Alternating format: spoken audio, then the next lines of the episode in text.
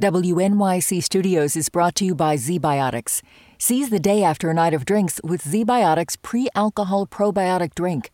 ZBiotics was invented by PhD scientists to break down the byproduct of alcohol, which is most responsible for making you feel crummy the next day. Drink ZBiotics before your first drink, drink responsibly, and you'll wake up refreshed and ready to take on the day. Try it for yourself at zbiotics.com slash WNYC and get 15% off your first order when you use WNYC at checkout. That's zbiotics.com slash WNYC and use the code WNYC at checkout for 15% off. WNYC Studios is supported by MathWorks, creators of MATLAB and Simulink, software for technical computing and model based design. MathWorks, accelerating the pace of discovery in engineering and science. Learn more at mathworks.com. Listener supported. WNYC Studios. This is Science Friday. I'm John Dankosky, in for Ira Flatow. The Delta variant of COVID 19 is continuing to sprint through unvaccinated populations across the U.S. And as the cases surge, younger people make up a big chunk of those new cases and the brunt of the hospitalizations. Many schools have already opened, and both Florida and Texas have already reported tens of thousands of students now quarantining because of a COVID exposure. And with vaccines still unavailable to under 12s and many states trying to forbid schools to require masks, the pandemic is already the worst it's ever been for children under 18. Here to talk more about this toll is Amy Nordrum, an editor for the MIT Technology Review. She's based in La Crosse, Wisconsin. Welcome back to the show, Amy. Hi, John. Thanks. It's great to be here. So, there is a lot going on with this ongoing spike of COVID 19 cases. But as I said, kids are especially having a rough time of it. Maybe you can just fill us in. How bad is it right now? Yeah, so every state has seen a rise in new COVID 19 cases due to the Delta variant. And in states with low vaccination rates, places like Louisiana and Mississippi and Florida, they are now having their worst outbreaks yet of the entire pandemic. And so people younger than 50 who are less likely to be vaccinated than older people are now being hospitalized for COVID 19 at higher rates than ever before. And that's also true of kids, because as you said, there's no vaccine approved for kids under 12. So that's millions of unvaccinated people. Although their overall risk of hospitalization or death for kids and younger people is still relatively low, it's definitely clear that Delta is hitting these groups much harder than the original coronavirus strain. And schools, of course, are either opened across America or they're just about to open. We have governors in several states, including in Texas and Florida, that are trying to prevent schools from requiring masks. Does it seem possible that we could see even more cases in kids coming up later on this fall once school gets back into session? Absolutely. I mean, that's a major concern. Obviously, you know, if the school year is beginning or has already begun, Places that have opened without requiring masks have already seen some big outbreaks among students and teachers, thousands of students in some cases needing to quarantine. Eight states have banned schools from requiring students to wear masks, which is only going to make this problem worse. Do we have any sense as to when we could see a vaccine for kids under 12? Well, the vaccines are being tested right now in kids and in babies, and Pfizer, which is already authorized for kids 12 and older, is seeking authorization for kids under 12, maybe as soon as next month. Uh, Moderna is not yet authorized for any teens, but it is also planning to seek authorization for everybody under 18 by the end of this year or possibly early next year. So it will still be a while, but hopefully soon. Now, in the meantime, the CDC said Wednesday that adults in the general population might be able to start getting booster vaccines about eight months after their last doses. Now, the data so far has been pretty glowing on the efficacy of these vaccines in preventing severe illness. So, tell us more about why these boosters right now. Yeah, the Surgeon General said this is because health officials are starting to see some data that shows the vaccine's ability to protect people against mild and moderate disease is decreasing over time. So there were a couple of studies that this was based on, including one in New York that suggested the vaccine's effectiveness went from about 92% to 80% in about two and a half months. And other studies have reported different amounts of change in the vaccine's effectiveness over time, but followed that same downward trend. But this was kind of a controversial statement for the administration to make for two reasons. And one is that the plan to provide boosters hasn't yet been approved by the CDC or the FDA and would need to be approved in order for that to actually happen. And the second reason is that some scientists are saying the call is a bit, a bit premature since the vaccines are still protecting people from the most severe forms of the disease. You know, boosters aren't yet needed for most people. We've also heard from the World Health Organization that rich nations like the US need to really wait for any booster shots until more people around the world have access to vaccines. So, what happened to that guidance?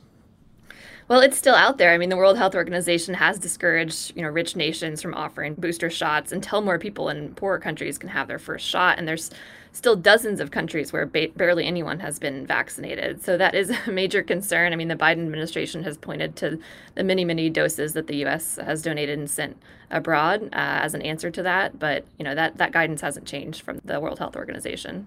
So maybe we can move on to a vaccine story that everyone's going to feel pretty good about. It's an mRNA vaccine for HIV that's getting a clinical trial. This seems like really good news. It is. It's really exciting to see. So, Moderna, the same company that has developed one of the COVID 19 vaccines that people have been getting, is also developing mRNA based vaccines for other diseases that, that might be helped by this new technology. And so, it is beginning a phase one trial for one of its HIV vaccines uh, this week. Uh, and has also got other things in the pipeline for Zika, the flu, and a variety of other diseases based on mRNA technology. Interesting.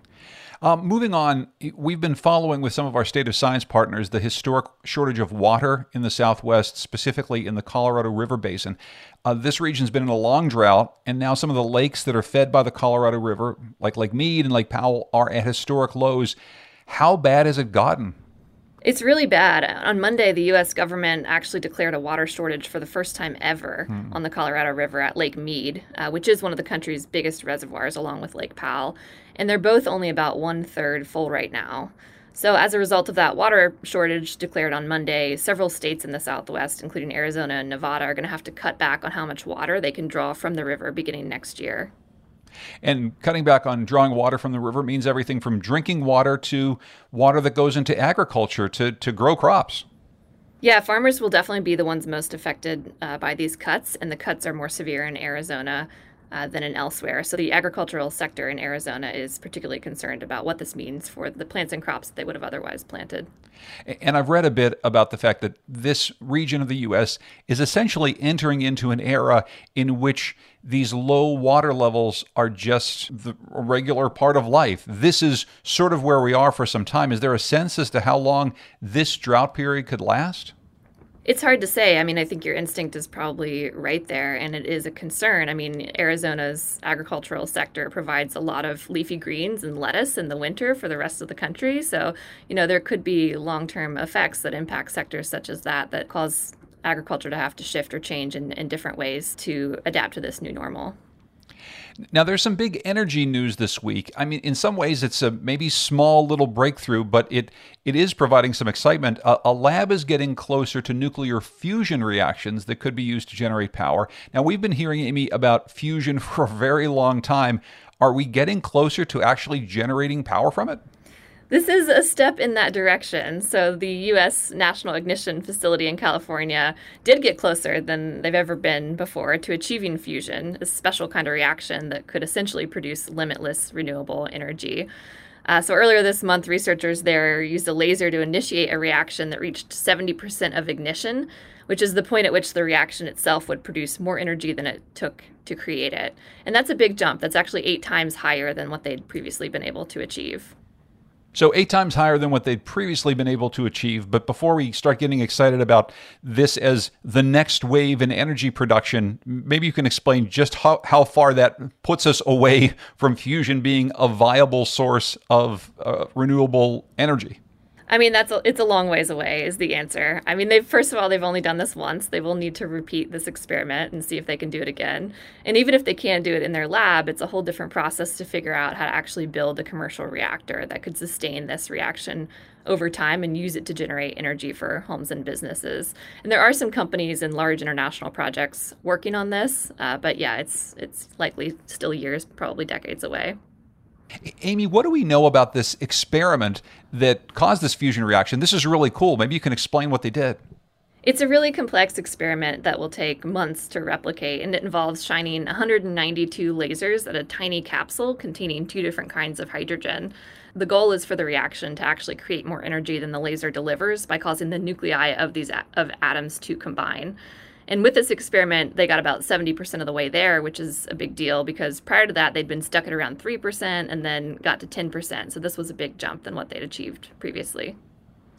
That's a huge jump. I mean, it's it's not to where they need to be, but to, to 70% from 3 or 10% is actually something that's uh, that's pretty remarkable. Yeah, and they've been making some tweaks to the experiment. So one is the, to the capsule that they use to hold the hydrogen. They have a whole team dedicated just to building that thing, and it's actually made out of artificially grown diamonds that are formed into a certain shape that wouldn't actually occur in nature. Uh, but diamonds can have defects, uh, and that can affect the experiment's results. So they've been working on eliminating those these last few years. So I guess now I understand exactly why it takes so long to replicate an experiment like this. This is not easy stuff to put together. Exactly. You could not do it in your backyard or your basement for sure. Now, I want to finish up with a fun story. We, of course, love space stories here, and we've got some fun insights this week into the planet Saturn. Specifically, the gas giant may not have a solid core after all. So, how do we know this? Yeah, I mean, the prevailing theory about gas giants for a long time was that they had this rocky, solid core at their center. But as Neel Patel wrote for us this week, there's a new study out that suggests that might not be the case. And researchers from Caltech who published it actually looked at little ripples in the rings around Saturn and used those to figure out what kind of what kind of core would actually cause those ripples to occur. So what they came up with was that Saturn's core isn't solid. It's actually a big sloshy mix of ice and some rocks and helium and hydrogen, and the whole thing is much bigger than what scientists would have thought of as the core. So now they're thinking that this might also apply to some of the other gas giants in our solar system like Jupiter and Neptune. So the, the core is much bigger. It's sloshier. Stuff's moving around in there. So that's really interesting. It's interesting that this could be what other gas giant planets look like. I do have to ask, though, these ripples that they saw, we hadn't noticed these ripples in the rings of Saturn before? well, they were actually collected by NASA's Cassini probe, uh, which was the first spacecraft to orbit Saturn and spent more than a decade exploring Saturn um, and actually ended its mission in 2017 by diving into the planet's atmosphere where it was destroyed. So the, the data for this isn't necessarily new, but it's the analysis and the modeling to actually figure out what this what this means for the planet's core that was what was original here. So, so if if we do find out that the core of these gas giants like Saturn is different, what what does this tell us? This actually seems to be a little bit of a breakthrough in the way we understand how these planets work, these giant planets. That's right. I mean, it could speak to the formation of these planets and how that process uh, came together. You know, there's a kind of structure to this core, even though it's not a hard core. There's still denser ices and rocks and liquids toward the center, and lighter stuff like hydrogen and helium gas around that, closer to the surface. So the order of those materials and the way that they're mixed might might tell us something about the planet's evolution that we wouldn't have otherwise known.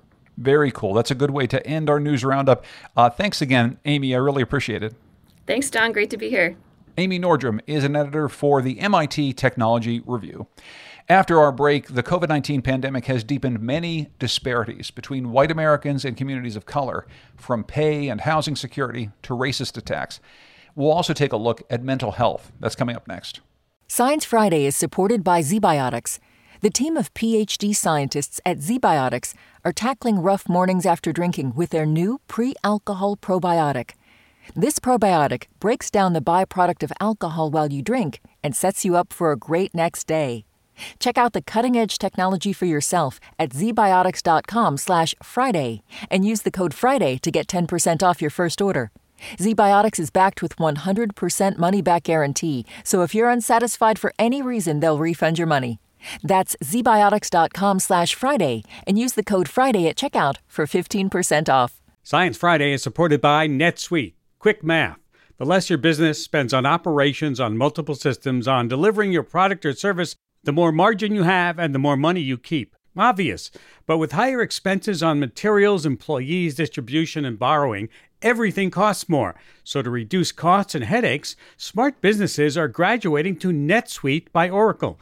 NetSuite is the number one cloud financial system, bringing accounting, financial management, inventory, HR into one platform and one source of truth. With NetSuite, you reduce IT costs because NetSuite lives in the cloud with no hardware required. You cut the cost of maintaining multiple systems because you've got one unified business management suite. Over 37,000 companies have already made the move. Backed by popular demand, NetSuite has extended its one of a kind flexible financing program for a few more weeks. So head to netsuite.com slash Friday. That's netsuite.com slash Friday. Each election season, political memoirs abound, doorstops that sometimes divulge more than intended. No matter how diligently they present themselves in the most electable light, they always reveal themselves their insecurities, their fears, their ambitions. How to read a Politico on this week's On the Media from WNYC. Find On the Media wherever you get your podcasts. This is Science Friday. I'm John Dankosky. A heads up that our next story is about suicide, and it may be distressing to some listeners. The COVID 19 pandemic has exposed a lot of cracks in American life. Things like pay disparities, housing and job security, racism. A lot of these realities became a lot more dire, though, over the last year and a half. And alongside this, another crisis has been bubbling up. Suicide rates in communities of color are rising especially in black, Hispanic, and Asian populations. Experts say it's not a coincidence that the pandemic has exposed this issue, but the suicide rates were increasing before COVID 19. So, how does the country tackle this problem? This crisis is covered in a new report by my guest. Aneri Pattani covers mental health and substance use for Kaiser Health News. She's based in Raleigh, North Carolina. Aneri, welcome to Science Friday. Thanks so much for joining us. Thanks for having me. Let's talk first about these statistics that we have for this rise in suicides in communities of color. How much of a rise are we talking about, and how long has this been going on? Nationally, there's data from the CDC that shows that there's been a steady increase in suicide deaths among communities of color since the early to mid 2010s. So, there's this study by the National Institute of Mental Health that found between 2014 and 2019, the suicide rate increased 30% for Black individuals and 16% for Asian or Pacific Islander individuals. And when you drill down into specific age groups, that data goes back further and is more concerning. So for Black teens, from 2001 to 2017, the suicide rate increased 60% for boys and 182% for girls. And what's particularly notable is that the rates continue rising for communities of color, even when they fall for white Americans. So in 2019, the national suicide rate dropped for the first time in more than a decade. And this was a big deal but when you drill down into that data, the drop was driven by a decrease in suicides among white Americans, while the rates kept going up for communities of color. And it seems like the same might be true during 2020, the first year of the pandemic. And these age demographics hold true as well. The, the, these numbers often skew younger than suicides among white people. Yeah, so for communities of color, the age group that's at highest risk for suicide over most of these years has been adolescents and young adults. And in some cases, for Black Americans, there's even research showing that suicide rates among kids younger than 13 are going up too. Versus for white Americans, your highest risk group tends to be middle age and older adults. So, for many years, as you've said, suicide rates have been highest among white middle aged men. Is this something that is that is changing? Not exactly. So here we get into the nuances a little bit of how we look at the data. Mm-hmm. So if we're talking about in any single year who has the highest number of suicide deaths or highest suicide rate per capita, that is still going to be middle aged white American men.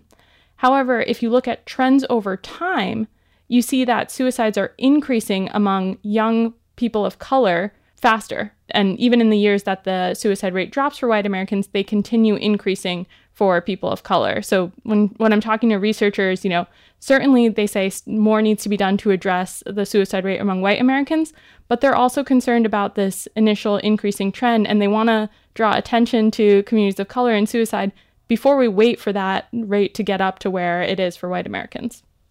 Let's talk a bit about the possible reasons for why this crisis is happening right now in communities of color. In reporting this story, what are some common threads that you found? Let me start off by saying that suicide is a complex issue, and there's not one single factor that causes it. And it's also really hard to study because the person who could answer the question as to why is not there. Still, there are some trends that researchers mentioned to me. You know, so over the last decade, there's been a lot of economic instability, and there's tons of research that links loss of jobs or lack of job prospects to suicide risk. There's also been a widening in the racial wealth gap. So we're talking about disproportionately affecting communities of color with poverty, with unsafe housing conditions. All of these risk factors also link to suicide. And then there's also been more public attention on police killings of Black and Brown people. And there have been many studies out there that show that that affects not just the mental health of the people who know the individual who died or was shot, but the community at large. And so these factors coming together can lead to hopelessness and increased suicide risk. So, just to clarify, is there a way to determine the reasons for this rise in suicides, or is this just really speculation for now? So, there are studies that can be done where researchers would interview the family and friends of people who died by suicide and try to really pinpoint for each case, you know, what pieces may have come together that led to the death. But those studies are expensive and they're really time consuming, so they're not done that often. I know some are being done to look at uh, the suicide deaths in 2020 during the pandemic, but obviously we don't have those results yet. Well, well, speaking of that, your story does note that this trend was happening before the pandemic. Maybe we can talk a bit more about that. Are some of the reasons the same pre-pandemic and and now? So researchers are still looking into that, but there definitely seems to be some overlap. During the pandemic, researchers saw disparities in suicide by race and thought, you know, what are the factors that could be at play here? There's the fact that communities of color were disproportionately affected by COVID. They lost loved ones, which causes a lot of grief. They lost jobs, lost housing, faced food insecurity, all of which could have contributed to that increased suicide rate. But a lot of these factors were also disproportionately affecting communities of color before the pandemic. And so they are thinking, you know, it could have been those same factors that were affecting the rising rate beforehand, too. But really, they need a lot more research to figure out if that's the case for sure. So, so it's really important to point out here that your story is not about the COVID pandemic causing this rise in suicide amongst people of color. Absolutely. So, this is something that has been going on. Some studies will look at it since the 90s. Definitive national data shows it from the mid 2010s. So, this is another one of those things where this was already happening, and COVID just put a spotlight on the fact that it was existing. I, I want to hear the, the voices of some of the people that you talked to. And one of the threads that you were pulling in your reporting is is people saying to you, you know, we just really don't talk about that. We don't talk about suicide. And I have a clip here from Kathy Williams, uh, a mom from Durham, North Carolina, who you talked to for your story. Her son, Torian, died by suicide in 1996. And she told you that she didn't know what signs to look for. She only learned afterwards when she looked for information about suicide. And that was when, when the presenter was going over, you know, the signs and symptoms of depression and suicide, I started checking them off I said, Oh my goodness, I saw that. I saw that. Oh, I saw that. I saw that. And I said, That was Torian. Mm. It seems as though she's she's talking about not just not talking about suicide, but but not talking a lot about the underlying mental health issues. Maybe you can talk a bit more about Kathy and what she's trying to do for her community. So after Kathy lost her son Torian, she really channeled that pain into a mission, right? So her mission now is to not let any other parents miss those warning signs because they don't know what to look for. So after her son passed, she, you know, listened to these presentations, took mental health trainings, went to conferences, did research, and really wanted to bring that learning back to her community. So she started presenting at her son's high school, at her church in Durham, and telling people, you know, what are the signs to look for? In the hopes that no one else misses it. And also in the hopes that, you know, at the time she told me people thought suicide was a white issue. And in, in her um, community, you know, black people didn't talk about suicide. And she was hoping she could get that ball rolling so that no one else would be in the situation that she was in. What other resources are available in some of the communities where you are doing your reporting, though? Because Kathy and people like her can only do so much. Absolutely. So, over time, a lot of groups have actually sprung up to bring awareness and education on this issue. So, there's the National Organization for People of Color Against Suicide. And this was actually started by a woman named Donna Barnes, um, who's Black, and she lost her son to suicide in 1990, so around the same time as Kathy. There's also the AAKOMA project, which focuses on researching and preventing suicide and depression specifically in youth of color.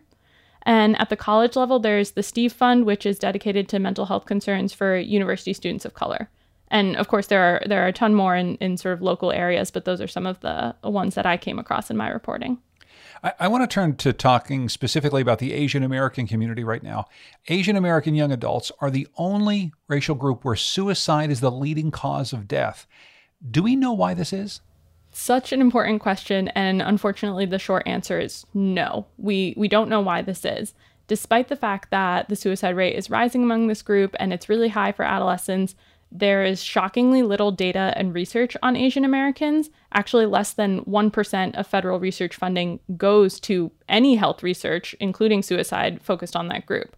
So, the little that we do know suggests that maybe, you know, the model minority myth, this idea that Asian Americans are smart and successful and don't need help, uh, could impede people from seeking care. But in reality, we need to learn a lot more. Actually, one of the researchers I spoke with compared it to we used to think that, you know, black Americans are not impacted by suicide, she told me. But then we started funding research into that area and we looked at the data broken apart and we saw that actually suicide among black youth is increasing at a really alarming rate. So, what might we find if we actually fund that research into Asian American youth? Now, you just said there's not very much data on this group. Is there any information on how Asian American suicide rates have changed at all during the pandemic? So, right now, the CDC has not released national data for 2020 broken down by race. So, we don't know uh, at a national level what's happening. What my colleague and I did is we did reach out to individual states and ask for their preliminary data on suicides by race and ethnicity. And again, not all of them have it or will share it, but some did, and it suggests that in certain states there is an uptick uh, in suicide deaths among Asian Americans as well as other communities of color. Yeah, and that's a really important note. All states don't keep this data. All states don't keep this data the same way. If they do, it's very hard to parse this out at a national level. Yeah, absolutely. Uh, all the we, my colleague and I reached out to all 50 states and the territories, and less than half got back to us with that information. As we talk about the, the strategies and the different resources that people could use, um, did you find the different resources were needed depending on the community, or that the same strategies really do work for everybody? So I spoke with maybe a dozen or so suicide researchers for this story, and pretty much all of them agreed across the board that the resources need to be tailored to the community that you're trying to reach. And that doesn't mean they have to be drastically different, but the idea is to take something like cognitive behavioral therapy that you know works in one community and just make some small changes so that it's relevant and appropriate for the people you want to use it with.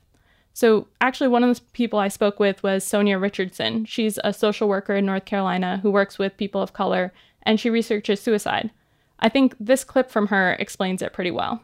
If I want to culturally adapt an intervention for Black youth, then I'm going to meet with Black youth in their community, in their family, and perhaps some stakeholders, hear from them okay, how can we take this model and make it work for you? What do we need to do differently? Who needs to be at the table? When we say that it's you and your family, who is the family? Is it the aunts? Is it the grandmother? Like, are those the other people that we need to table at the table and not just your parents?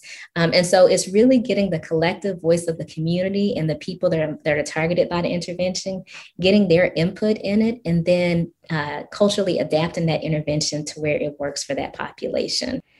That's Sonyia Richardson, a social worker in North Carolina. She works with people of color and researches suicide. We're talking with Aneri Pattani. She's a reporter for Kaiser Health News who's just written a big report about this issue.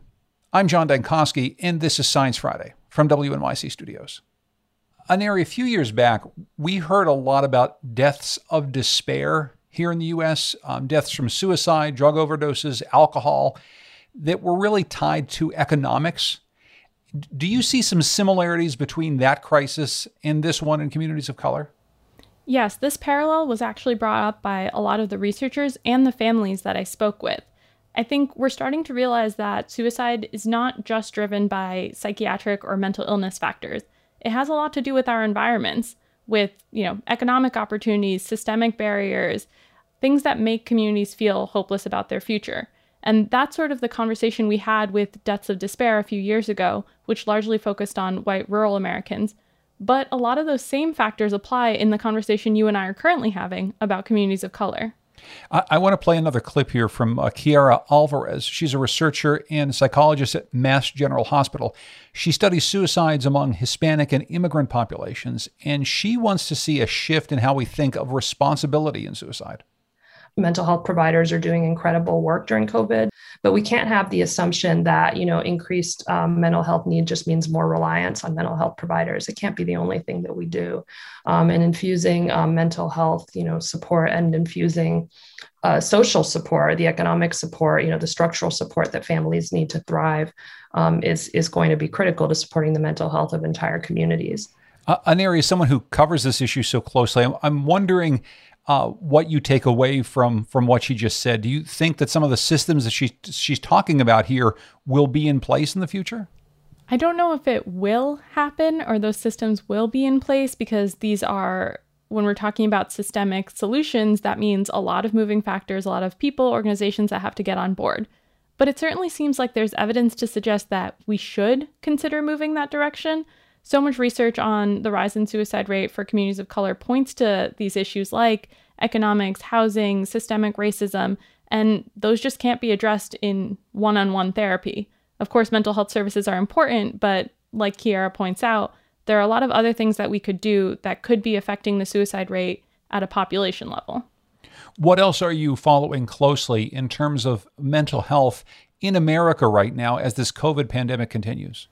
So I'm certainly interested in the national suicide data by race, one that comes out from the CDC uh, later this year to see, you know, on a national level, are we seeing those disparities continue through 2020? I'm also paying attention, I think, like a lot of people, to children, adolescents, and college students, these groups that were already at high risk in a lot of cases and, you know, have dealt with a lot of upheaval over the past year. How are they doing and what are the long term consequences there? And I think largely, I'm curious to see if the pandemic shifts how we talk about some of these mental health issues, suicide. Is it enough to highlight these disparities that existed before the pandemic, but is it enough to get attention on them now to do something? Is it enough to motivate us to think about systemic solutions to suicide and not just mental health services as a silo? I'm not sure if it will be, but I'm really interested to see. Aneri Pattani covers mental health and substance use for Kaiser Health News. She's based in Raleigh, North Carolina. Thanks so much for joining us. I really appreciate it. Thanks for the conversation. Kaiser Health News, KHN, and Science Friday have partnered to bring you this story. You can read Aneri's full report at sciencefriday.com. And if you or someone you know is in crisis, call the National Suicide Prevention Lifeline at 1 800 273 8255 or you can text HOME, that's H O M E, to the crisis text line at 741 741. When we come back, we're going to be talking about the strange history of the Myers Briggs personality test, which was designed not by psychologists, but by a mother daughter team of outsiders. We'll be right back after this short break. Science Friday is supported by ZBiotics. The team of PhD scientists at ZBiotics are tackling rough mornings after drinking with their new pre alcohol probiotic. This probiotic breaks down the byproduct of alcohol while you drink and sets you up for a great next day. Check out the cutting-edge technology for yourself at zbiotics.com/friday and use the code FRIDAY to get 10% off your first order. ZBiotics is backed with 100% money-back guarantee, so if you're unsatisfied for any reason, they'll refund your money. That's zbiotics.com slash Friday and use the code Friday at checkout for 15% off. Science Friday is supported by the Planetary Society. Co founded by Carl Sagan, led today by Bill Nye, the Planetary Society is a global nonprofit that exists for anyone to take a role in advancing space exploration. When you become a member, you join their mission to explore worlds, find life off Earth, and protect our planet from dangerous asteroids. Anybody can join, find your place in space, and become a member today at planetary.org/science. This is Science Friday. I'm John Dankosky. You ever take the Myers-Briggs type indicator? You know, the famous personality test. You answer test questions and then get sorted into one of 16 personality types. Now, I just took the test and I got the four letter result ENFP, which supposedly means that I'm an outgoing, open hearted, free spirit. Now, you might assume that Myers and Briggs were psychologists, but they were actually a mother daughter team who were complete outsiders to the world of psychology. Our podcast, Science Diction, is releasing a three part series on the invention of the Myers Briggs personality test. Here to tell us more is Johanna Mayer, host of Science Diction, and Chris Egusa, a reporter who co produced this episode. Hello there, Johanna and Chris. Hi, John. Hey. So before we go any further, I need to ask what are your Myers Briggs types? well, I tend to get a different type every single time that I take the test, but I think most recently I got INFJ, which supposedly means I'm a little private, a little idealistic. nice. Very good. How about you, Chris? Yeah, so I'm an INFP, which apparently means I'm a little bit more spontaneous than Johanna and more open to new experiences. It takes all types, I suppose. So, the Myers Briggs is the most popular personality test in the world, but maybe you could remind me of exactly how it works. Yeah, sure. Um, so, you start by answering dozens of questions. Questions like When you go somewhere for the day, would you rather A, plan on what you will do and when, or B, just go? Um, and when you're finished, you get sorted into one of 16 personality types. And those types are made up of four different dimensions um, introvert versus extrovert, sensing versus intuitive, thinking versus feeling, and judging versus perceiving. All right. So I, I get how this is really fun and it's mm-hmm. irresistible to talk about. but you've already said that it wasn't actually developed by psychologists. So, I mean, who exactly were Myers and Briggs anyway? Yeah. So it was Catherine Briggs and her daughter, Isabel Briggs Myers. And they were two wildly ambitious and totally committed people, but that is right. They were not trained psychologists. They were really outsiders to the research world. I mean, but I do want to say they did do their homework and they approached this a lot like a psychology researcher really might have. And Isabel, the daughter, eventually teamed up with a publishing firm that just marketed the heck out of this test. And the personality test that they developed, it is everywhere. I mean, the Myers Briggs is used at Fortune 500 companies. People put it in their dating profiles. It's just in all sorts of places. And people have opinions about it. Mm-hmm. Uh, like we talked with a psychologist who could just not believe how much faith people have in this test. This is Dan McAdams, a psychologist at Northwestern.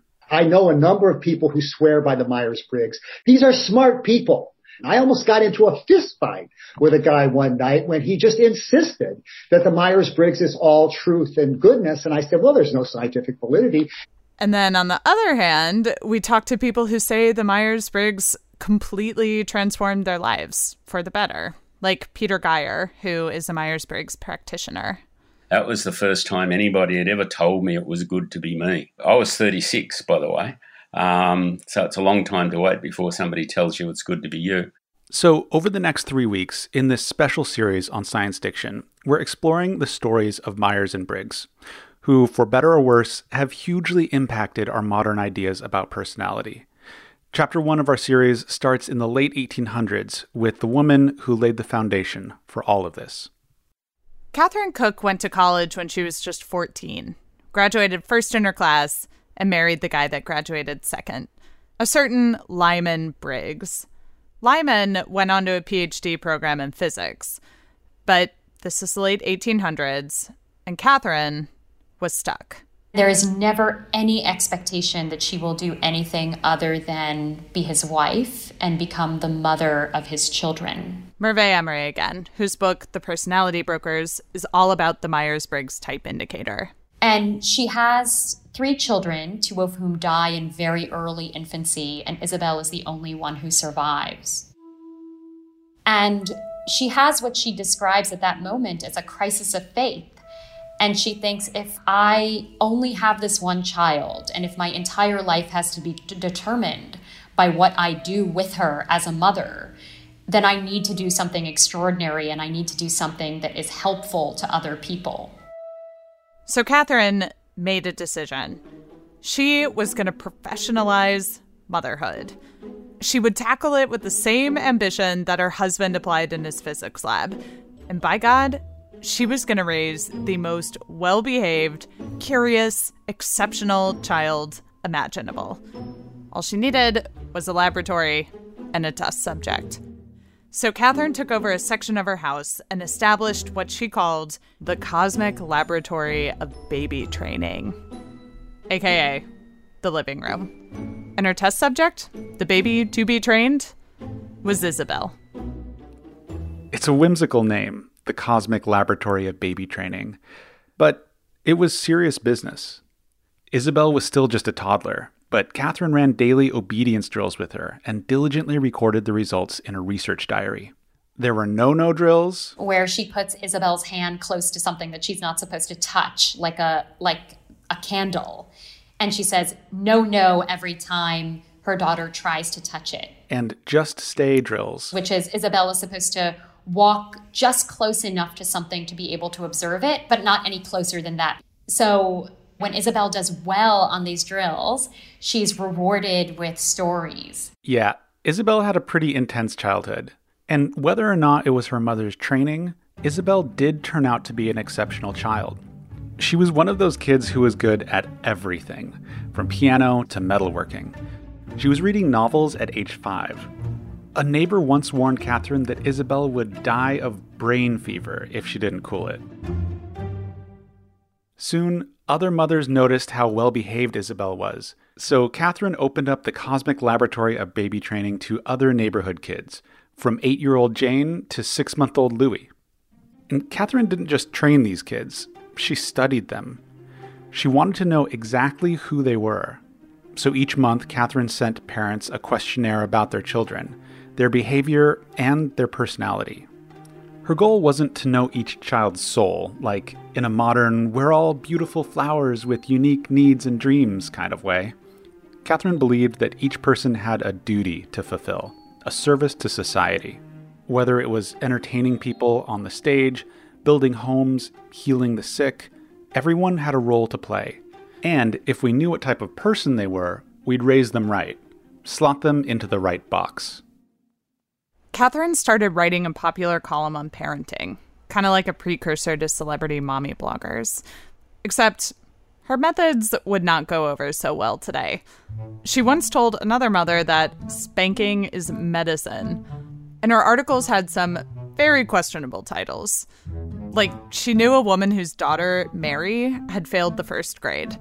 And eventually, Mary made it into one of Catherine's articles titled Ordinary Theodore, and Stupid Mary.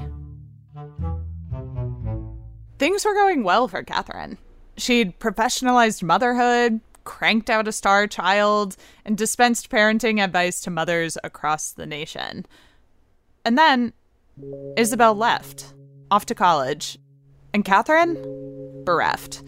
Like her life's work had just up and vanished, which it kind of had. She fell into a deep depression. And then she had a dream.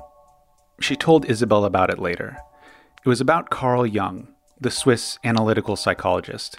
He'd recently published what would become one of his most influential books, Psychological Types. And in Catherine's dream, Jung showed up at her house. He cut out paper dolls with her children and rode away on a giant horse. It was a weird dream, but Catherine took it as a calling.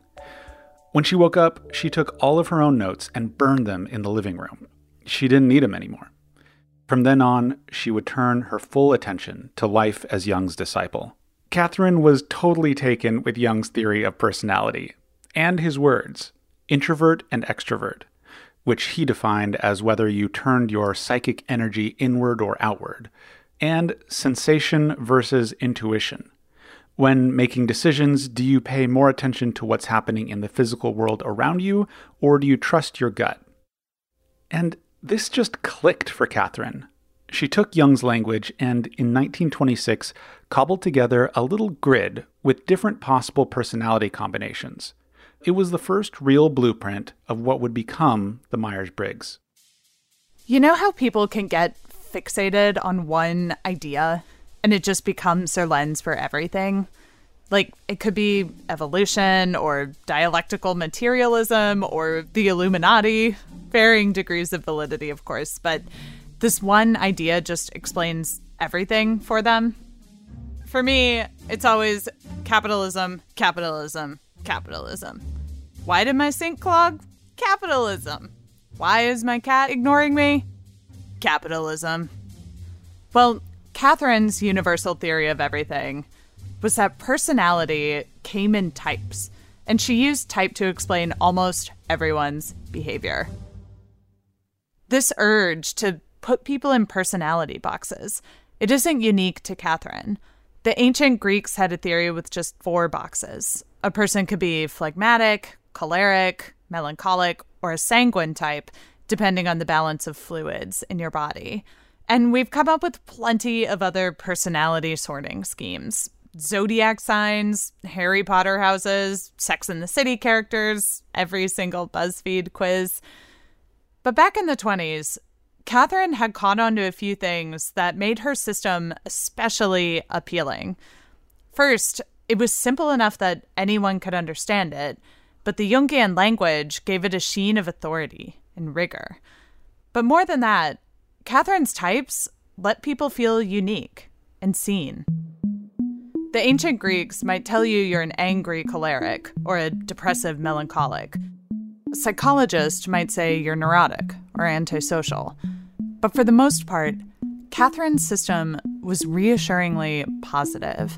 If you're an extroverted, intuitive type, it means you're an explorer, an inventor, keen minded.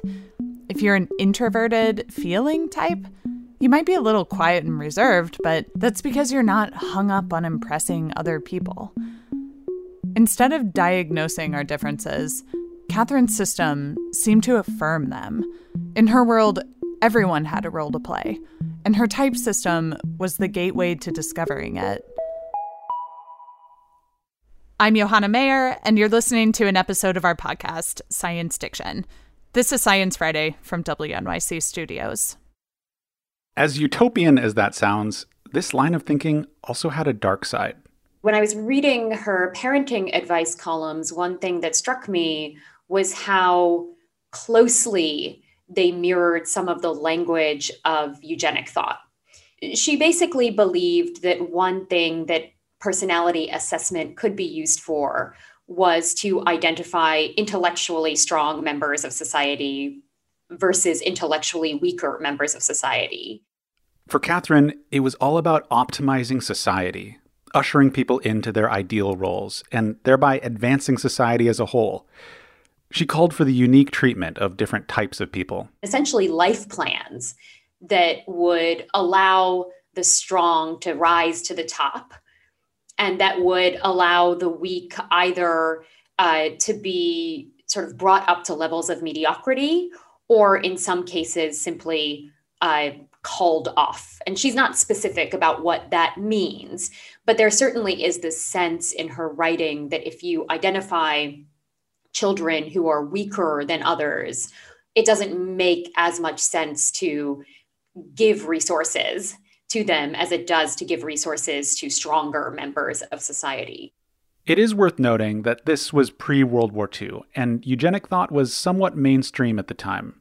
But years later, Isabel would inherit some of these ideas, and some still see echoes of them in the Indicator today.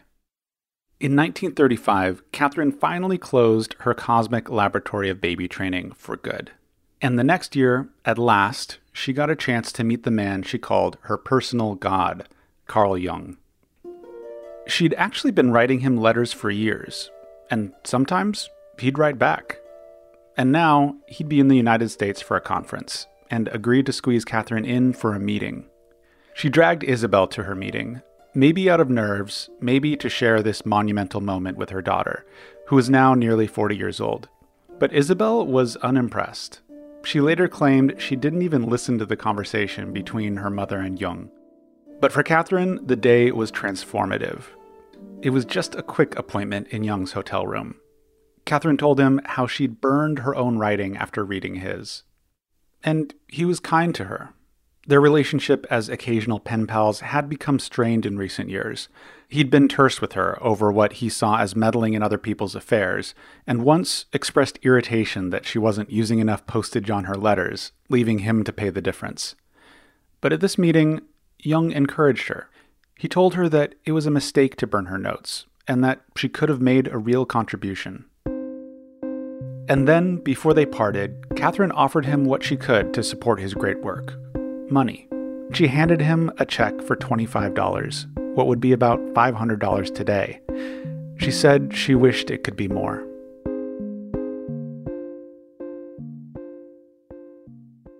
That was the first episode in a new three part series from Science Diction on the Myers Briggs Type Indicator. So, Johanna, what's coming up in chapters two and three? So it turns out that Catherine had way more to offer the world than $25. so next week, we're going to pick up the story with Isabel, who picked up her mother's work and really started to shape the Myers Briggs into not just a personality test, but the personality test. And then in chapter three, we're going to get into the big question Does it actually work, or is it all just junk? I'm looking forward to this. You can hear all of these episodes on Science Diction wherever you get your podcasts. Johanna Mayer and Chris Egusa, thanks so much. Thank you. Thank you. Charles Bergquist is our director. Our producers are Christie Taylor and Kathleen Davis. Our intern is Emily Zhang. BJ Liederman composed our theme music. If you missed any part of this program or you'd like to hear it again, subscribe to our podcasts, or you can ask your smart speaker to play Science Friday. By the way, did you know that today is National Radio Day? Yeah, if you love radio as much as we do here, it's a great day to support your favorite program and your favorite radio station with a donation. Thanks. And this week on the SciFri Vox Pop app, we want to know your questions about solar power. Are you ready to get off the grid and just get your own solar panels? Or maybe you want to know just how the shift from fossil fuel energy works. Let us know your questions on the SciFri Vox Pop app wherever you get your apps. You can always email us. The address is scifri at sciencefriday.com. Ira's back next week. I'm John Dankosky. WNYC Studios is brought to you by ZBiotics. Seize the day after a night of drinks with ZBiotics pre-alcohol probiotic drink. ZBiotics was invented by PhD scientists to break down the byproduct of alcohol, which is most responsible for making you feel crummy the next day. Drink ZBiotics before your first drink, drink responsibly, and you'll wake up refreshed and ready to take on the day. Try it for yourself at zbiotics.com slash WNYC and get 15% off your first order when you use WNYC at checkout. That's zbiotics.com slash WNYC and use the code WNYC at checkout for 15% off.